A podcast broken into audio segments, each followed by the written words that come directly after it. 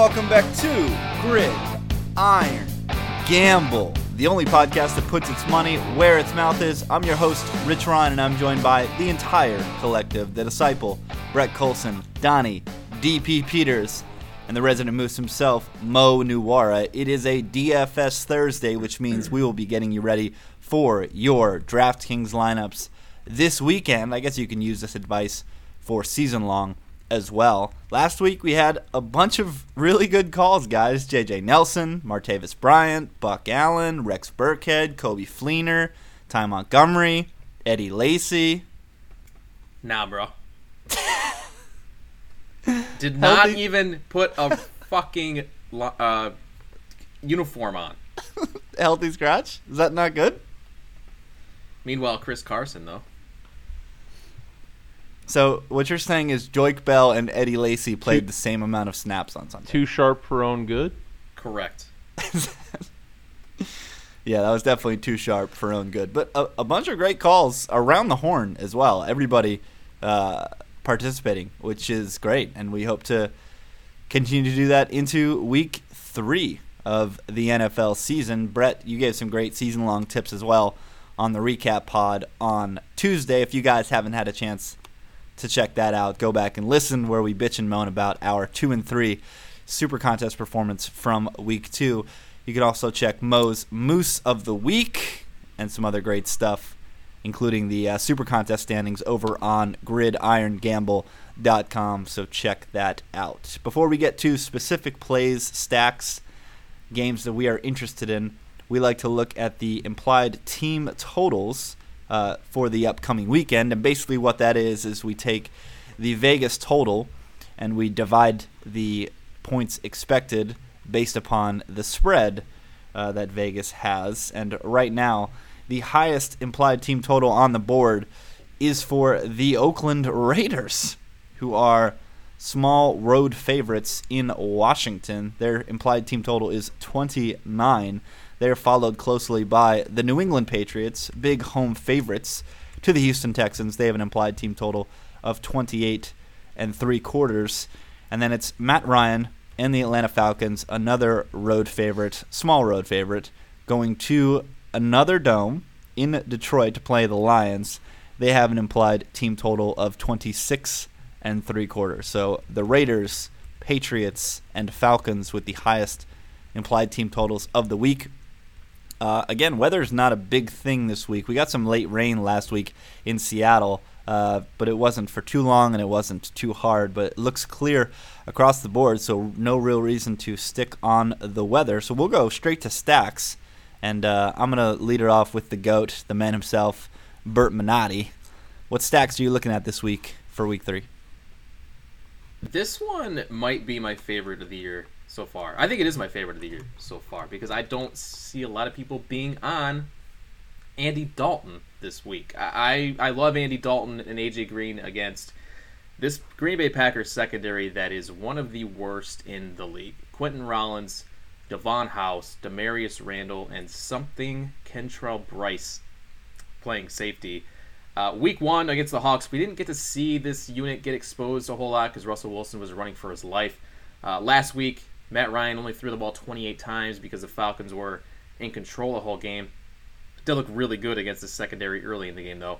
I, I think this week we see Andy Dalton just come out slinging. Big, uh, big underdogs on the road this week. Uh, they get three extra days rest after playing last Thursday. This is going to be the worst defenses he's. This is going to be the worst defense he's faced early in this young season after opening with the Ravens and the Texans. They need to get AJ Green some targets if they want to keep pace with Aaron Rodgers this week. Uh, so I'm expecting Dalton to look his way a lot, possibly 15 times, especially if Tyler Eifert sits. He's questionable to play right now. Uh, I might just go 100% exposure to AJ Green in lineups this week, and I'm going to have a lot of Andy Dalton as well to, to build teams around. And I think this makes for a great game stack too. The total's 44 and a half. I think it could go way over that. Uh, so guys like Ty Montgomery, Davante Adams, Jordy Nelson, all in play. If you want to just stack this game, uh, even maybe Brandon LaFell, Alex Erickson is guys who get a nice bump if Tyler Eifert sits. Guys who could get a sneaky touchdown with Andy Dalton in there. If you want to make a unique Bengal stack because I think AJ Green will be a little a little popular this week. But uh, yeah, I loved Andy Dalton, AJ Green, and another one I like this week. I know you're a big fan of. Actually, you know what? I'll just I'll hold this one for you, Rich. I'll let you talk about DeShone Kizer because I I'm I'm a big fan of that one this week too. Kizer train. By the way, Donnie, I marked the tape when Donnie said I love Andy Dalton, so we'll have that forever. Because I know I know you're not a fan of this stack, DP. No, I think this stack is a joke. I think that that Brett is is falling off of that godly pedestal that we put him on when it comes to DFS knowledge. And you better be right, because if you're not, Brett, I don't know. We might have to talk about getting a replacement on this this Thursday DFS why podcast. why why do you hate this stack so much? Because because Andy Dalton is a joke. They haven't been able to score a touchdown all year. I mean, they he leads the league in, in interceptions with four. The, the, I just think that that team is, is a total dumpster fire. The coach is not the person who's going to get it right. The coach should be fired, not the offensive coordinator. And I, I think that if I if when I watch the Packers play defense, I think that they're a much improved unit over years past. I don't think they're anywhere near the top of the league, but they are much improved. And I think that the Bengals going on the road uh, to Lambeau Field is is just another disaster waiting to happen that we've been seeing all year from Andy Dalton and the Bengals boys and girls, that is the exact reason why you want to play Andy Dalton and AJ Green this week. That exact diatribe that we just got from DP because classic stock high, stock low. Uh, Brett, I think you're wrong. I don't think AJ Green. Who's going to click AJ Green at that price other than sharp people? Like nobody. People are are sick right. and tired of watching this Bengals offense. They're totally off of it, and I love this because nobody in their right mind is going to click Andy Dalton nor AJ Green on DraftKings this weekend. DP, since you don't like the red rifle and the Georgia wide receiver, UGA's finest AJ Green, where are you going at with your stack? Uh, I'm going to a game that you mentioned earlier has the uh, highest total on the board, but I'm going to the opposite side of the highest team total. Uh, you said the Oakland Raiders have the highest total. I'm looking at the Washington Redskins. In similar fashion, I don't think many people are going to click them if they're clicking people in this game. I think they're going to click the Oakland Raiders and that passing attack, especially Michael Crabtree after what he did last week with the trifecta of touchdowns. Um, you know, Kirk Cousins, Terrell Pryor, Jordan Reed, Jamison Crowder, Chris Thompson's been looking really good, uh, especially last week with what he did. So I would look to stack the uh, the, the Redskins passing attack and uh, go forward with them. I mean, I think that there's there's something to be said about you know the high scoring game that I think this is going to be. Um, the Redskins are at home against the Raiders this week. Uh, you know, I think that as much as you guys are going to hate what I'm about to say, I'm saying it anyway. Kirk Cousins wears his heart on his sleeve. Him returning home after two horrible performances. This is stupid. This is stupid no. take. Okay, it's fine. It's a stupid take. So is your horrible hurricane take in Week One with the Texans. So just don't talk. to me. Yeah, and how Fair that enough. work out. Fair enough. Very fair. Yes. Okay. So we all make stupid takes. If this is a stupid take, fine. But I'm dying on the sword with it. But after that Week One performance, that horrible Week One performance for Kirk Cousins, I don't think that he returns home in Week Three and has a horrific performance as he did in Week One. I think he does much better. Um, and I don't think that the Raiders' defense is exactly the best defense in the world. They're ranked 22nd in- pass defense DVOA. And yeah, I just like I like Cousins and this passing attack at home. I like him to sling the ball around. He's got a ton of options. So give me the Redskins passing attack. I uh, I'm definitely interested in Cousins and Pryor in this matchup. Jamison Crowder not so much. I think there's something really going on there with the injury. I, th- I think I saw something, and don't quote me on this. I think Ryan Grant has outsnapped him the first two weeks, and that's definitely not uh, because of player preference. Uh, they don't like Ryan Grant as much as Jamison Crowder. I just think Crowder's playing through injury right now, uh, so I, I would try to avoid him until we know more about his health and he's put together a few more consistent games. Although to to the contrarian theory, maybe firing him when he's somewhat injured and hoping for a big game while everybody's off him is worth uh, worth its weight in gold. But I'm more of a fan of Cousins and Pryor in this spot, uh, and I like it for the same reasons. I don't think Cousins has looked good. I don't think him and Pryor have connected on a deep ball yet, but I think they will.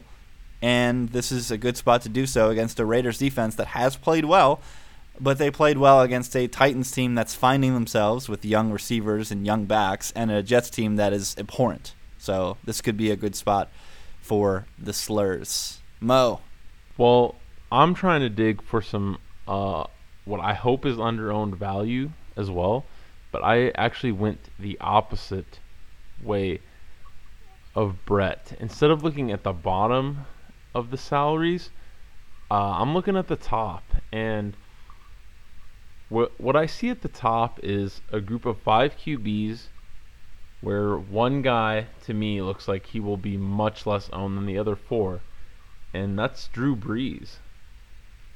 Uh, he has the toughest matchup of the expensive QBs by quite a bit, and where everyone I think is that spends up at QB is going to be clicking on Aaron Rodgers, clicking on Tom Brady, clicking on Matt Ryan, clicking on Derek Carr.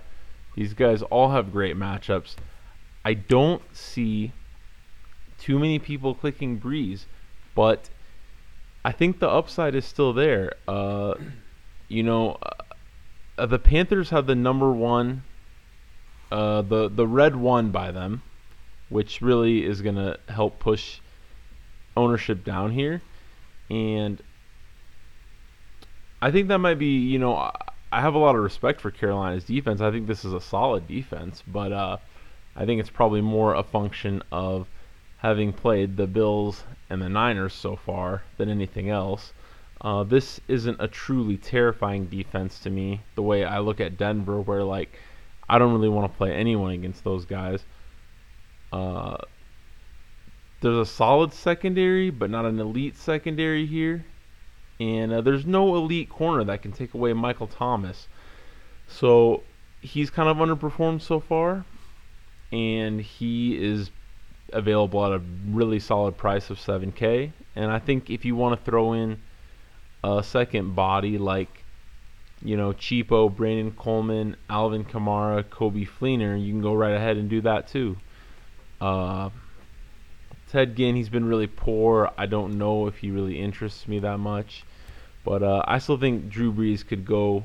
You know, it, it's still it's still an elite passing offense, and Fantasy football is about process. And while I appreciate your process and I think it makes sense what you've laid out, Mo, I hate the matchup. Not only does Carolina look like they're back on defense, playing two really good games, they're also last in the NFL in pace, especially in the second half. First half pace, they're 23rd. Second half pace, they are 32nd.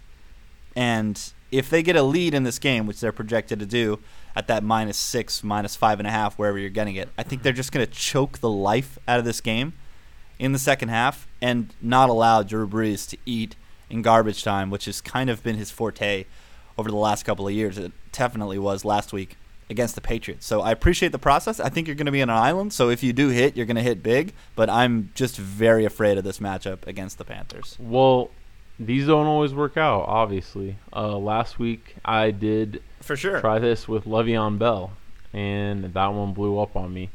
I I figured he was probably overpriced, but I thought it was like one of those spots where he was relatively obvious he was overpriced, so almost nobody was going to click on him, and he was five percent owned. So anytime I can get an elite or borderline elite player for five percent ownership, I think I'm going to try to roll the dice in most cases. So Brett alluded to the stack that I'm going to talk to talk to talk about, and that's DeShone Kizer and Rashard Higgins, who are somehow inexplicably uh, the Browns are road favorites against the Indianapolis Colts. Uh, Kizer comes in at five thousand, super cheap for a quarterback, and Rashard Higgins comes in at four thousand at the wide receiver position. When Corey Coleman went down with the broken hand uh, last week, Higgins came in and just ate. Uh, I believe he caught something like seven for 70. They, they're sick of Kenny Britt. Uh, the tight end position is still a bit of a mess uh, as they still work in the veteran DeValve. And Njoku learns the position. I've said it before, and I really believe it. Tight end is probably the most difficult position for a rookie to transition to in the NFL because they're so important in both the blocking and the receiving game, and it's very complicated. The types of plays that they need to run and the responsibilities that they have that it's just it's very difficult for a 21 22 year old to step into the league get the correct body type and then hit the ground running uh, so with that being said the most valuable pass catcher in this offense has to be higgins and i, I think I, i'm afraid that this play is going to be chalky just looking at the waiver activity and the fab activity in my leagues, which aren't the sharpest, uh, he's been pretty popular. But I don't know, Brett. You tell me. Uh, you've perhaps looked at some of the projected ownership numbers. Is Higgins going to be? Are people going to understand what kind of value this kid has, or are we gonna be able to get him at somewhat uh, of a reduced ownership? He's gonna be semi-popular. Uh, yeah. Fanny, Fantasy Labs has him projected at 15 to 20 percent, which yeah, that's I think brutal. I think could happen. But I think this creates an interesting pivot in GPPs. I, I don't mind Kenny Britt this week. Uh, ah it's it's a pretty good spot to leverage your way into a much lower owned Kizer stack uh, with a better talent. I mean, Kenny Britt is just a sick talent. He just hasn't gotten any looks early in the season, and he's at the same price point. So I do like Higgins a lot, especially in cash games. I think he's going to see a lot of targets this week. But Kenny Britt is kind of a home run threat against a bad Colts secondary. Kenny Britt is awful. No, stop it. Kenny Britt's He's awful this year. He's not even trying out there. He doesn't care. He's like he was in shipped to Cleveland. He doesn't give a shit. Not trying. No, he's not trying. Kirk Cousins earlier trying, hard on his sleeve. Kenny Britt not trying, not caring. Professional athlete, not trying in sport where if you're not trying, you can actually die. Like literally die. That's not even. That's not uh, me being overly dramatic. Like if you're not trying hard enough, you could get injured and die. No, I don't think he's trying. All the chatter that I've seen and some of the highlight clips that I've seen of Kenny Britt show him literally walking around on the field out there and not giving a crap to play football. Hashtag chatter. Uh, I think if you're afraid of matching Kizer with somebody, I, I mean, he's just a naked play every week. Yep. Uh, as is the quarterback across from him, I believe. Something Brisket, Jacoby Brissett. Uh, he comes in at 4,800. He gives you that running potential as well. Uh, and he looked fairly competent last week. He has a good connection with a player that I'll talk about later. Little teaser, but I don't think he's a horrible uh, naked play as well. We'll go back around the horn in inverse order. Mo, do you have any standalone quarterbacks that you're interested in? Well, Donnie's not gonna like this one because if we're if we're looking at the heart rankings, we know Cam Newton doesn't rank very high. So uh, I think you can maybe roll out scam here. I'm a little worried about Kelvin Benjamin. It looks like he might be a little hobbled. So if you're not comfortable stacking him, with a hobbled Kelvin Benjamin, you can just roll out Scam on his own. Uh, but you know, you can also throw him out there with Devin Funchess. Yes. Hear about I'm really life. shocked you picked Cam Newton. I find that super surprising, Mo. You could also stack him with. I'll get this out of the way now. My favorite running back of the week, the chalkiest running back on the board, and that's Christian McCaffrey. The Saints have given up four top 20 RB PPR performances this season. There have only been two weeks in the NFL season. They are horrific against backs out of the backfield. I think James White and Rex Burkhead went for 11 catches, 100 plus, and a touchdown last week. We know they want to get McCaffrey involved. They keep trying to feed him the ball, somewhat unsuccessfully so far. Uh, but the Saints can't do anything against backs coming out of the backfield. So he's going to be chalky as hell. But I think a good way to eat that chalk might be to stack him with Slam. Yeah, I'm good with that. And there's more targets to go around in that offense now that Greg Olsen's out as well. So McCaffrey could see a bunch of volume this week. DP, any standalone QBs from you? Yeah, um, I like uh, the guy that's going against my New England Patriots, Deshaun Watson, as as Brett calls him, primetime Deshaun. I mean, the Texans are 13 and a half point underdogs if you're looking at the Super Contest spread. Uh, tells me that Houston's going to be playing from behind. I mean, I just I don't really care who this guy is throwing the ball to, or even if he is throwing the ball because he can run. Uh, he proved that uh, last week against the Bengals. He ripped off that big 50 or 60 yard run for a touchdown. Listen, the Patriots defense they did improve last week, but it was a slight improvement, and they're still not that good. Um, they they can't really cover people.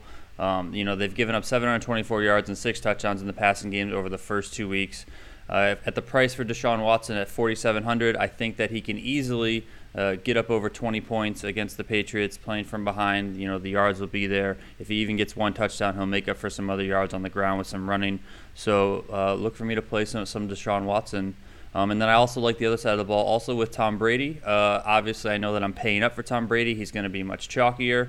Um, but I like Tom Brady alone this week because I just I don't he they spread the ball all over the field. I mean we know that it's been it's been the, the mo for the Patriots for the past couple of years. Uh, I think it was seven different players last week had two targets. So I mean the ball's going to go everywhere. I don't know where he's always going to throw it. He seems to kind of change week in and week out. So I will have some Brady uh, by himself, but as a much lesser share value uh, as opposed to Deshaun Watson. How much has Gronk done? I mean, what he hurt his groin. He might not even play this week. Done. Toast. Shit, but they're gonna listen. You want to know a hot I take? hate- Gr- I hate, Gronk. I hate New England fans. Gronk so won't be on the team at the end of this year. There it is. Traded. I'm, I See can't ya. wait to mark. Can't wait to mark the tape. Traded. Mar- I marked the tape for that one because it's complete insanity. Uh, Bert, standalone QBs. Hey man, there's not a whole lot to like this week. Uh, it's going to be a lot of Andy Dalton for me this week. I do like the Deshaun Watson call. I think it's one of those weeks where you could play Deshaun Watson and the Patriots uh, defense on the same team. I think, I think the Patriots Going back gonna- to your Kaepernick days? Is that yes, what you're doing here? Yes, man. It, it could be one of those weeks. I, I think he's going to score some points, but the Patriots might score two touchdowns too. So I, I don't hate the, the Watson call. I like Kirk Cousins too. Uh, it's just not easy to figure out who to stack him with. I hate Terrell Pryor. That dude cannot catch a football. Uh, Jamison Crowder and Chris Thompson probably the preferred options for me this week against Oakland.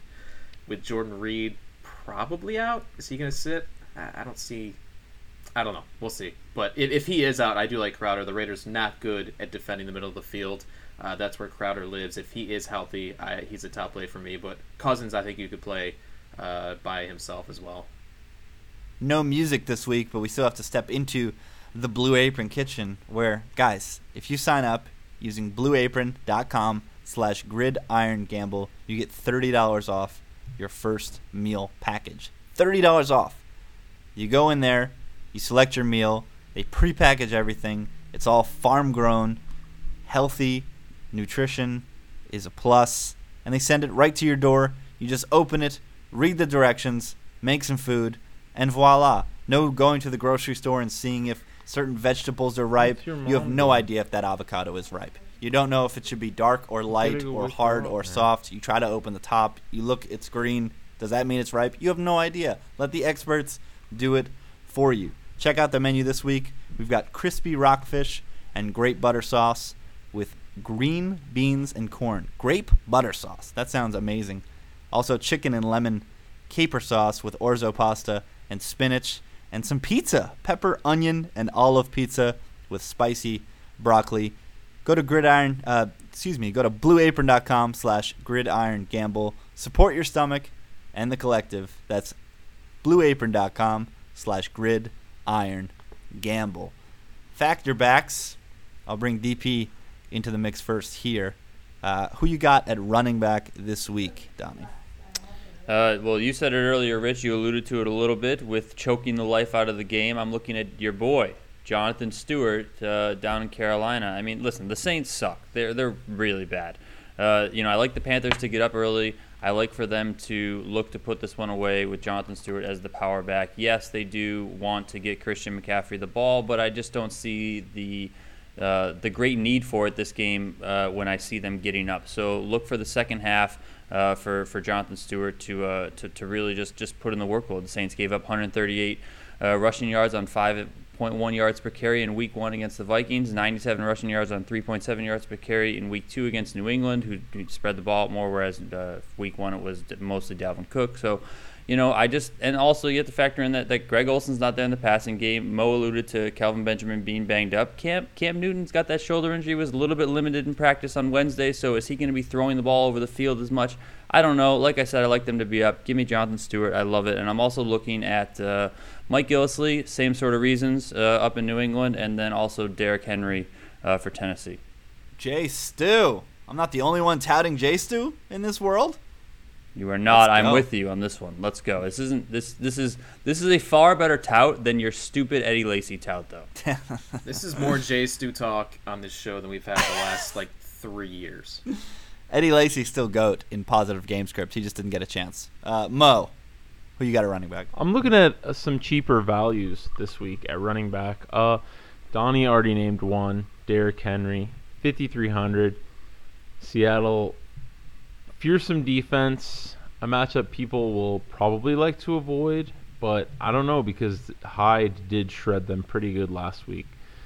Um, but with DeMarco Murray hobbled, this could be the time where Henry does what we predicted in the preseason on this show, takes the job by the horns, and uh, you know we've seen Seattle get run on by elite offensive lines before. Uh, a couple years ago, the Cowboys really trucked them, and uh, Henry's got a chance to do the same this week. Another play I really like. It's it's hard of a Husker. It's Ameer. He's 4,700. Why is he cheaper than Theo Riddick uh, after he just went 17 for 86 on the G's? Uh, I understand that the Lions are dogs here, but it's not like Ameer is totally inept in the passing game or they're like 10 point dogs where they're just going to be passing every down. I mean, this price makes no sense to me. Uh, I also think if you want to go uh, for another, uh, like a Theo Riddick type PPR back, Chris Thompson's a great option. Uh, only 4,500. I do see some ownership here for sure, but uh, it should be justified. This this is just too cheap for Chris Thompson. When he might just be competing for touches with Samaje Perine, and although I tried to get on board with this guy preseason, it hasn't been there so far. No meaningful action week one, and then he had to come in after an injury to Rob Kelley, and he performed much, much worse than Rob Kelley did in week two. And anytime you're performing much, much worse than Rob Kelley, I can't get excited about you. So, uh, Chris Thompson, 4,500, looks like he might be Washington's best back. It's a good spot for him. Bert Minotti. Go ahead. Well, I'll start with Gillislee. I mean, this is pretty much how I mapped out the season for him this year. He is the new LeGarrette Blunt in this offense, seeing goal line touches, most of the late game work, 15 touches in week one, 18 last week, four touchdowns already. Uh, the Pats, again, huge favorites uh, this week against the Texans, so I'm expecting another 15 to 20 touches for Gillislee and a touchdown. He's only 5,700, so keep riding that until. How dare you insult Mike Gillislee by calling him LeGarrette Blunt? He he's that is I said that he's- is. Ho- don't you ever has- say that. Don't Who else do could it. I? Who else could I compare him to? He's. I mean, he's the. He's got that role in this offense. He he LeGarrette Blunt is not even in Mike Gillislee's league. All right, but this is the role that they carved out. Yeah, that's not the point that he's making. I mean, he's not wrong. Well, yeah, I don't think anybody. He's it's a straw man though. Nobody's saying that LeGarrette Blunt and Mike Gillislee are the same talent wise. No, they Brett's give just Gillislee saying- the ball a lot more than they gave Blunt the ball. Blunt was just No. falling from the one yard line. No, Gillislee don't. is is much more. no, they more. don't. Blunt got Blunt had all the workload last year. If anything, Gillislee's role is is smaller. Yeah, Blunt had like multiple thirty carry games last Yeah, year. It was insane. Gillislee is never going to sniff that. Just the way they play offense. He's never going to sniff. He might not. He might not even sniff twenty carries in a game this season. I think he will, but yeah, it, Blunt was. They just handed the ball off to Blunt like for quarters last year, just chunks. Um, anyway, moving on. I, I like Isaiah Crowell at 4,800 in GPPs. Uh, eh, well, Devil. this is this is Devil, yeah, this devil is- as it gets. This is GPP only for me because I actually do like the Colts in this game, and for game flow purposes, this one could work against Crowell, who saw a huge dip in snaps last week when the Browns were playing catch up. But if this does turn into a Browns route, and it could, uh, Crowell could have a massive game. Love the ceiling here against a pitiful Colts team. So Crowell and GPPs, and the aforementioned Derrick Henry, super sneaky. Although uh, everybody on this show is talking about him, so maybe not as sneaky as I originally thought. Seahawks 29th in run defense efficiency so far this season, according to numberFire, just shredded by Carlos Hyde last week. If you're going to beat Seattle, you have to beat them on the ground. Uh, so Henry, clearly the better back in Tennessee. If he can get 15 plus touches, I think he easily pays off his salary and then some. You guys have brought up Carlos Hyde twice, and I think if you are playing the Thursday slate, he is a must start. Yes. If you ta- if you take away his 61 yard run against the Hawks, he is still averaging 4.7 yards per carry, and those are in games against Carolina and Seattle, which have real AF defenses. Uh, that, that's according to Raymond Summerlin. Uh, this same stat uh, also goes to Ray Summerlin of Rotoworld. Uh, half of Washington's carries last week went for at least four yards against the Rams. Carlos Hyde is going to eat tonight, and Mike uh, Kyle Shanahan just he he makes running backs. He elevates running backs to levels that uh, are incredible. So I like Hyde to eat tonight and probably for the rest of the season. Think he's a good buy uh, in season long. I talked about McCaffrey. I, I like him in this matchup against the Saints. They have terrible coverage in the middle of the field where running backs eat and in the flats. They just got rid of Stephone Anthony, who was at least a linebacker with a pulse, trading him to Miami. So I think he can really eat in PPR formats. And Mo, I have to disagree with you. I, I like Theo Riddick in this matchup. Look, him and Ameer have run uh, a similar amount of routes thus far, according to Pro Football Focus. Abdullah 22 routes, Theo Riddick 28 routes, but Stafford just prefers throwing the ball to Riddick. Uh, Riddick has out targeted Abdullah 10 to 3 and has 1.6 yards per route run, where Ameer Abdullah is down at 0.5. I think this is negative script for the Lions. I still believe they're going to regress. I'm going to believe that until uh, the whistle blows in week 17 and the season's over. And I've actually been pretty impressed uh, by the Falcons kind of fighting off their Super Bowl hangover. So uh, I prefer Riddick to Abdullah, even given the price in this matchup. Wide receivers. We'll go in reverse again. So we'll lead off with Bert.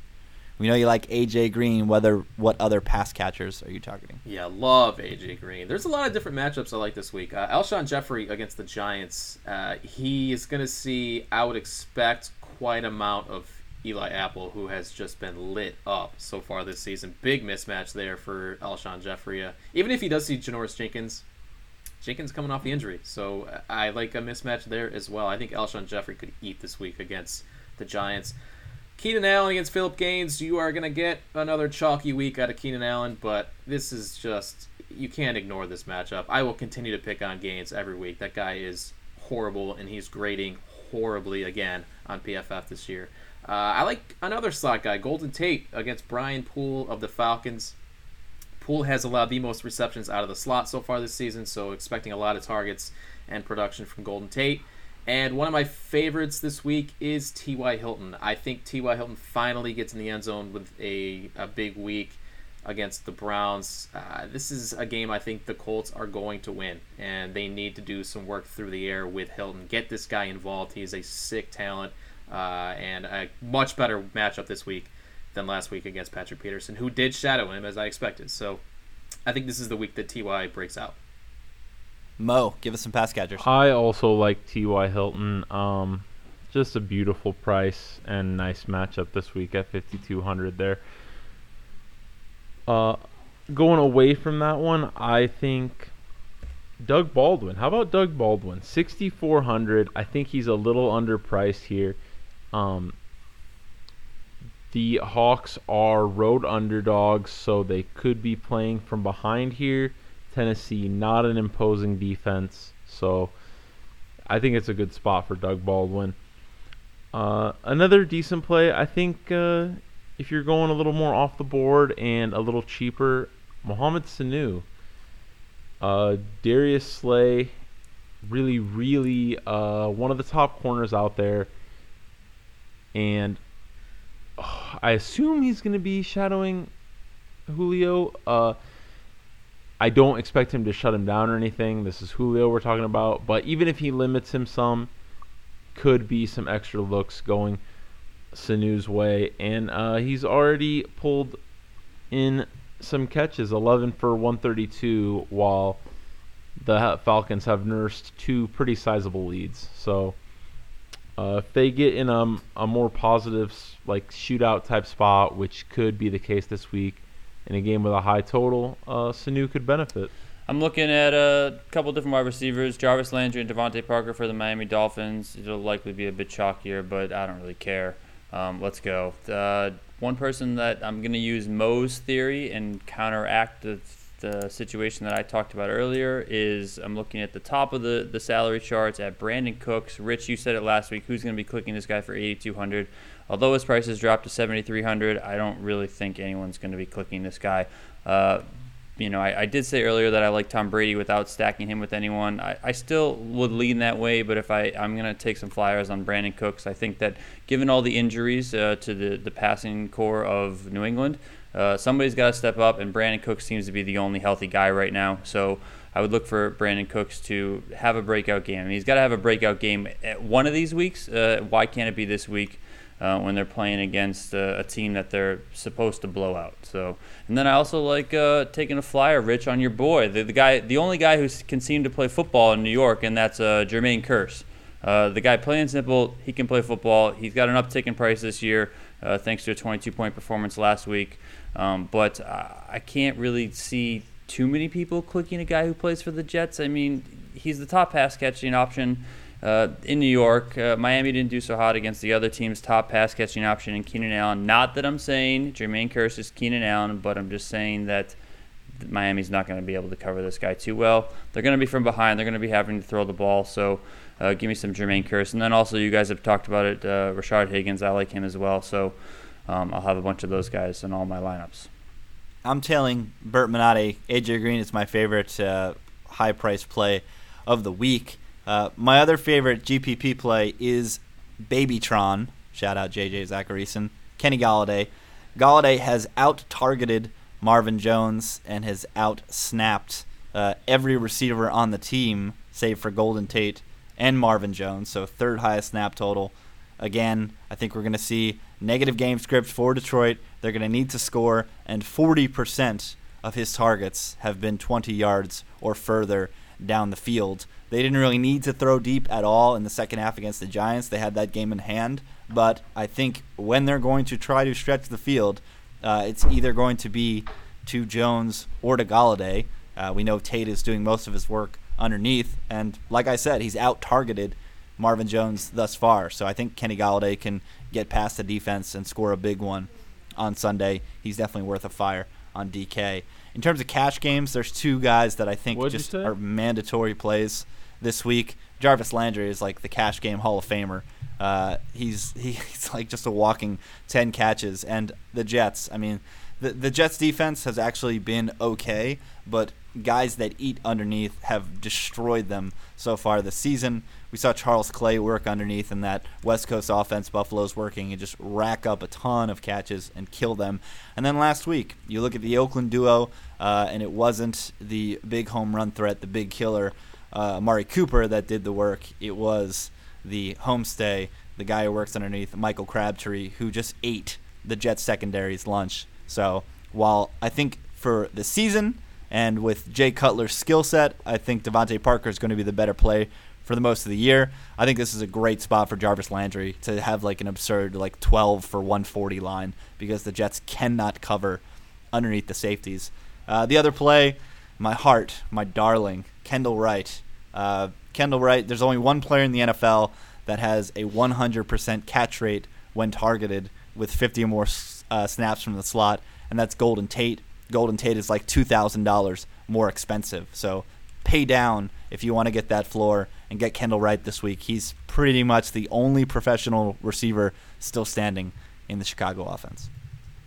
Tight end, going back around the horn, DP, who you got?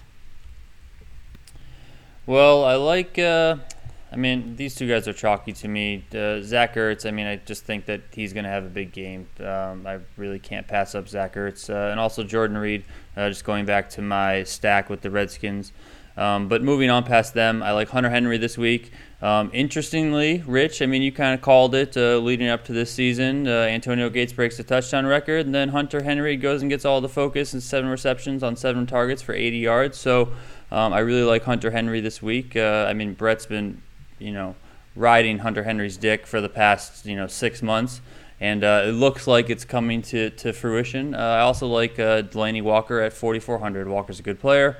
Uh, he gets a good amount of targets. You know, with Corey Davis already ruled out for Week Three, Eric Decker hasn't really been doing much in the passing game. I mean, Rishard Matthews has a little bit uh, more so than Decker, but I really do like Delanie Walker here. I mean, those targets from Corey Davis are going to have to go somewhere. Why not go to uh, you know Mariota's safety net and, and a good player, a good solid tight end in Delanie Walker? And then if I'm going to do a punt play. Oh Um, my God, are you flexing tight end this week? How many tight ends are you gonna tie? I, I do a, a lot of lineups. Okay, I spread I spread it out. Okay, uh, this one is is a total punt play, but I just want to throw it out there. You know, just in case I'm right. If Gronk doesn't play, look at Jacob Hollister. Skip over Dwayne Allen. Let's go. What?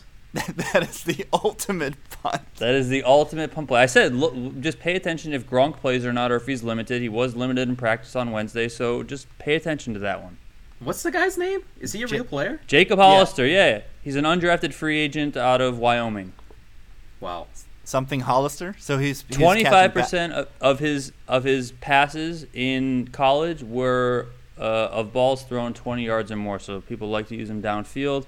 Uh, he's more athletic. He's taller than Dwayne Allen, and honestly, he's better than Dwayne Allen because Dwayne Allen absolutely sucks, and he's totally in the doghouse up in New England.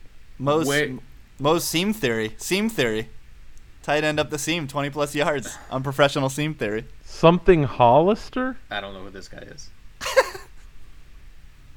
Listen, uh, we have to do something for any of our listeners that screenshot a lineup on Sunday. Don't I, I don't want people making a lineup now and then screenshotting it and then changing the tight end. I, I need like No, we need we need results. Like he needs to be in the lineup when the contest closes. Yeah, I need Sunday at like 1:05 p.m. A screenshot of somebody having something Hollister at their tight end position. Don't do that. Please don't do that. Listen, if Uh, Gronk doesn't play, you're gonna be sorry. Mo, Mo, Mo, who you got a tight end? Hope it's better than something Hollister. Yeah, just like Brett, I've never heard of something Hollister. Uh, I don't know. Maybe he played against. I don't know how the two college guys haven't hold. Uh, anyways, I think if Jordan Reed doesn't play, he's going to be chalky, but you're going to have to look at Vernon Davis. He's only 3K. Could be a shootout there against the Raiders. Uh, but there's another tight end I'm looking at that's also in the 3K range. It's Brett's boy, Eric Ebron. 3,300 here in what could be a very high scoring game against the Falcons. Quietly, very, very solid last year. And he showed what he could do with a nice 15 point fantasy performance uh, in a really tough matchup against the Giants. Got in the end zone. I mean, I don't think you can really do better than this for 3,300. This is just too cheap. He should probably be around like how is Charles Clay? you Ebron's know, gonna more have higher ownership Eric than Ebron? Vernon I mean, Davis. Come on. If Reed gets hurt, Ebron's gonna be chalky. Yeah, he's he is probably the chalk this week. Yeah, chalk Bron. Yeah. Super chalk. His price is not reflected in Yeah. his Monday Night Football performance because the prices came out before that, so that's why Yeah. he's so cheap. Bert. Well, I yeah, agree, but For I'm sure. we're just saying his ownership's going to be high. Well, if he's ch- he's too cheap. Bert, what you got? I really like Jack Doyle. Yes, week. Doyle rules. Yeah. That's my guy. 3600. Maybe I should just stack the Colts. I apparently I love the Colts this week. Uh, it, Jacoby Brissett loves Jack Doyle. He caught all eight targets last week against Arizona. I are we going to see that type of production again this week? I don't know because I think T.Y. Hilton becomes more involved against Cleveland. But man, the Browns are pitiful at defending the tight end. They were the worst last year. Has not gotten any better this year. Ben Watson eight for ninety one last week. Je- uh, Jesse James went for six for 41 and two touchdowns in week one. So, man, it could be a monster game from Jack Doyle. I think you need some uh, some Colts stacks in your life this week. And uh, other than that, Zach Zach Miller. Rich likes Kendall Wright, but I think the number one vertical passing option for Mike Glennon right now just might be Zach Miller. 15 targets through two weeks. Still super cheap. And they don't have anybody else to throw to. So I think the volume continues for Zach Miller. Yeah, I, you took all the Jack Doyle points from me. I mean, look, just look at the waiver wire action after tight ends played the Browns. People sprinted to the wire to pick up something Jesse James, and now this week something Ben Watson. Two guys who are not good at football because the Browns were just obliterated by them. And on top of that, we've seen Jack Doyle, uh, just like my boy Kendall Wright. He's been uh, targeted eight times. He's caught all eight balls, and that's with something Tolzien and something Brisket throwing him the ball. And something Brisket really liked him last week. So I think Jack Doyle just eats in the situation. I'm going to have most of my exposure on him. And if I don't click Jack Doyle, uh, I think I'm going to click Jared Cook, guys. Uh, he's second in in the team on Oakland in targets. Uh, he's just getting a ton of volume in a high performance offense in a game with a high Vegas total. Uh, everybody's obviously going to be, if they want pass catchers in this game, if they're stacking Carr, they're going to be on Crab or Cooper. Uh, so might as well click Jared Cook. Uh, but all Jared Cook is known for is disappointment. So I'm expecting nothing but that. So I'll be having mostly Jack Doyle in my lineups. You guys remember, speaking of the Browns, you guys remember when we fired Browns in the contest last year against uh, the Cowboys? And they just didn't cover Jason Witten. Yeah, Jason Witten just went for a, a walk, and he would turn and someone would throw a football at him. yeah, they just didn't cover yeah, Jason. They, they're allergic to covering the tight end. It's it's amazing. Uh, defense and special teams. Mo, kick us off. Who who do you think is going to get a bunch of turnovers this weekend? Well, there is one team that I see that's way, way underpriced. And, well, this might be along the lines of the Ebron play. They're going to be really popular. But if you don't mind going chalk, I think you just have to click on the Eagles. I mean, what the hell? They're 3K against Eli and this disastrous Giants offense. This price is ridiculous. Uh, but if you are looking to go a little more contrarian, uh, don't be afraid to click on the Browns. I don't trust Brissett. Sorry, Brett. I can't get on board with anything besides maybe a T.Y. Hilton play. And this Colts offense looks really, really, really bad. So you know, I think the Browns got a chance to at least get a he, couple he definitely turnovers holds on to the ball too long. This this uh, guy, I don't see him being able to take kind care of the ball. It's kind of like what we discussed before with with Watson and Patriots D being viable. Uh, you'll hear my defense in a second after talking about. Well, I'll just say it right now. I I like the Packers, uh, thirty four hundred. I still like Dalton Green. But where I'm not playing Dalton Green, I'm going to have the Packers defense because that Cincinnati offensive line is about as bad as it gets, uh, which means sacks, turnovers, and potentially touchdowns. So, love Green Bay this week. DP, what defense you got? Don't even know why I'm here. I, I, wrote down three, and they've already been said. I like the Eagles, I like the Browns, and I like the Packers. I like the Eagles. Like Mo said, the the Giants' offense is just absolutely abysmal. I don't really see them doing much, and I, you know, I can see a lot of sacks. Um, I could also see a lot of pressure that leads to turnovers. Uh, with the Browns, I mean, the Colts worst in the league, or among the worst in the league, with 22 total points and uh, around 245 yards per game. I don't really see them being a big threat. And if you actually watch the Browns D play defense, they look pretty good. I mean, minus the fact that they don't really cover tight ends, but I don't think Jack Doyle is going to be, you know, going down the field for 60, 70 yard touchdowns.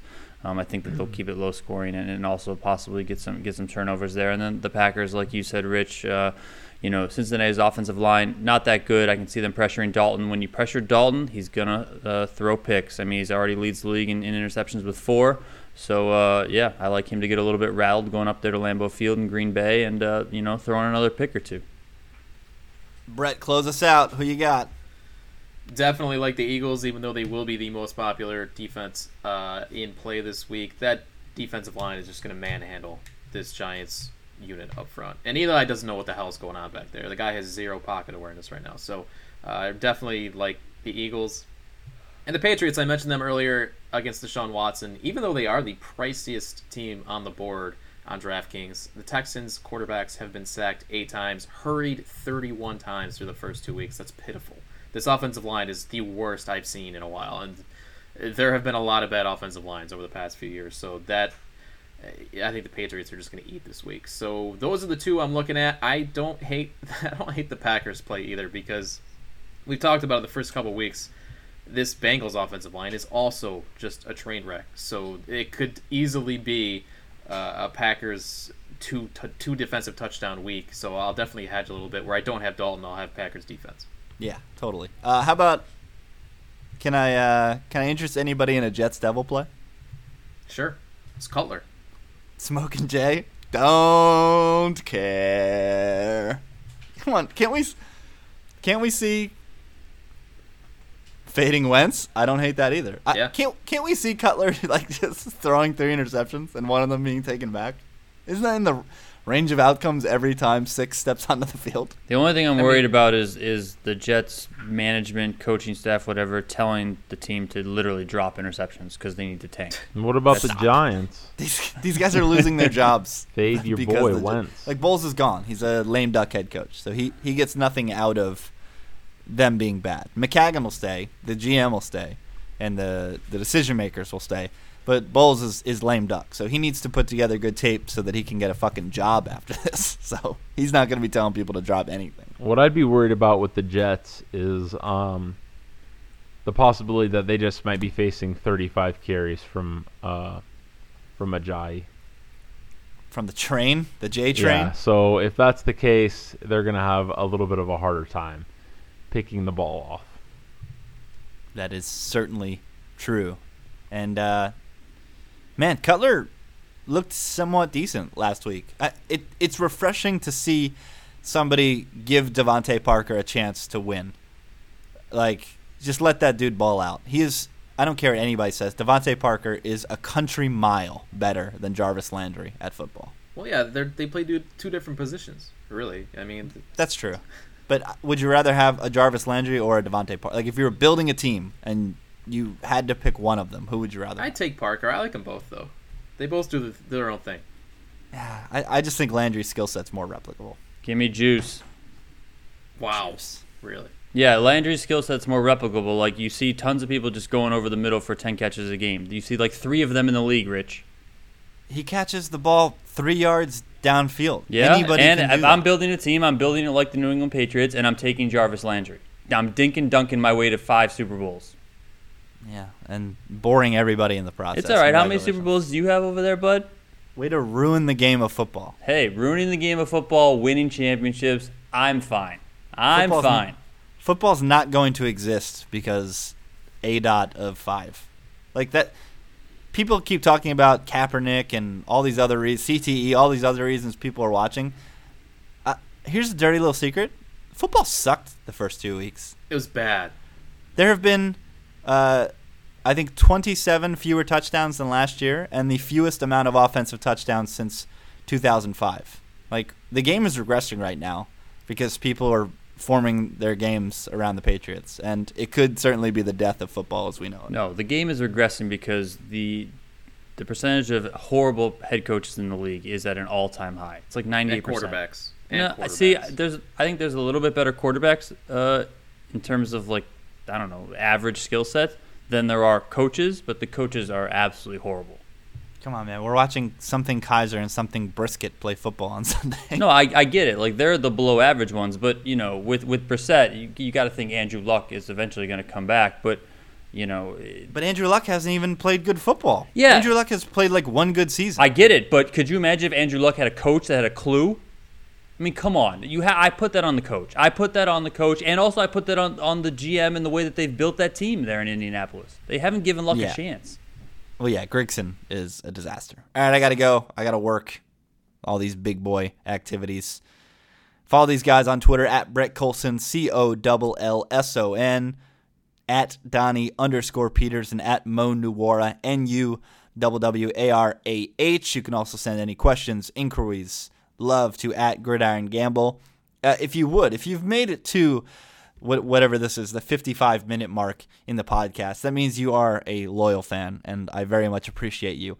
It would be extremely helpful if you would go to iTunes or wherever you watch, listen to this podcast, and rate and review. That will be helpful in the long run. Uh, and we certainly thank you for making it this far into our rambling about DFS We'll be back tomorrow to talk about the Super Contest and hopefully put together a goddamn winning card for 2017. But until then, enjoy the football this evening. Peace out.